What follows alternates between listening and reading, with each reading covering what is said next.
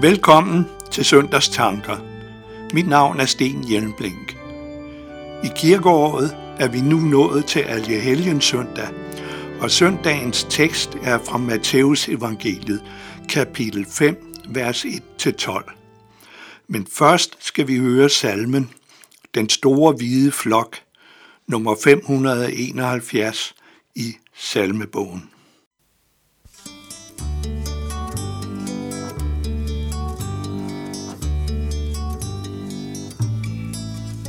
Den store hvide flok vi ser, som tusind bjerge fuld af sne, med skov omkring af palmesving, for tronen bor de. Den store hvide flok vi ser, som tusind bjerge fuld af sne, med skov omkring af palmesving, for tronen bor de. De er den helte skare, som af hende den store trængsel kom, og har sig tog i lammets blod til himlens helligdom. Der holder de nu kirkegang med uophørlig jubelklang. I høje kor, hvor Gud han bor, blandt alle engles sang. Her gik de under stor foragt, men se dem nu i deres pragt, for tronen står med kroner på i himlens præstedragt. Her gik de under stor foragt, men se dem nu i deres pragt, for tronen står med kroner på i himlens præstedragt.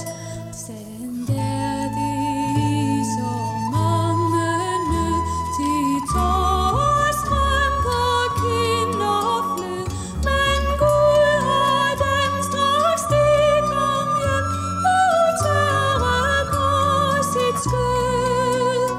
Nu holder de vor liv bedst, og som en evig løvsalgsfest, og lammet selv ved livet selv er både vært og gæst. Tillykke kæmpe samling, ja, tusind for tillykke da, at du var her, så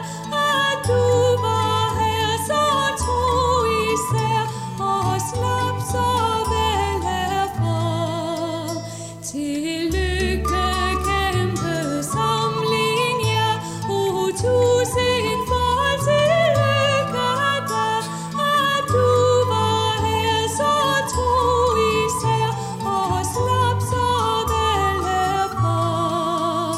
Du har foragtet verdens trøst, så lev nu evig vold og høst. Hvad du har sået med sorg og gråd, vil tusind engles mest. Opløft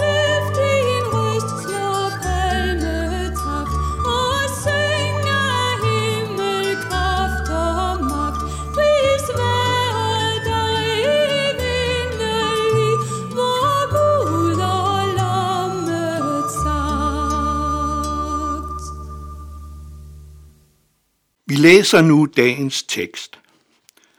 Da Jesus så skarne, gik han op på bjerget og satte sig, og hans disciple kom hen til ham, og han tog til orde og lærte dem. Salige er de fattige i ånden, for himmeriget er deres. Salige er de, som sørger, for de skal trøstes. Salige er de sagtmodige, for de skal arve jorden. Salige er de, som hungrer og tørster efter retfærdigheden, for de skal mættes. Salige er de barmhjertige, for de skal møde barmhjertighed. Salige er de rene af hjertet, for de skal se Gud. Salige er de, som stifter fred, for de skal kaldes Guds børn. Salige er de, som forfølges på grund af retfærdighed, for himmeriget er deres. Salige er I, når man på grund af mig håner jer og forfølger jer, og lyver jer alt muligt ondt på. Fryd jer og glæd jer, for jeres løn er stor i himlene. Således har man også forfulgt profeterne før jer. Først vil jeg sige et par ord om denne søndags særlige navn, Alle Helgens Søndag. Det navn går langt tilbage i kirkehistorien, til de første århundreder efter Kristus, hvor der forekom omfattende kristenforfølgelser. Mange døde som martyrer, og af dem blev nogle helgenkåret og mindet i kirken. Det var så mange, at man i tidens løb ikke kunne mindes hver enkelt, men havde behov for en dag, hvor man kunne mindes alle samtidig. På et tidspunkt valgte man så 1. november hertil, og på dagen efter, Alle Sjælesdag, den 2. november, oplæste man navnene på det seneste års afdøde.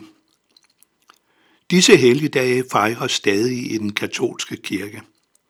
Jeg har selv boet i et katolsk land, hvor 1. og 2. november er store helligdage. Familierne mødes på kirkegården og sætter lys for de døde, hvorefter man samles om en stor familiemiddag.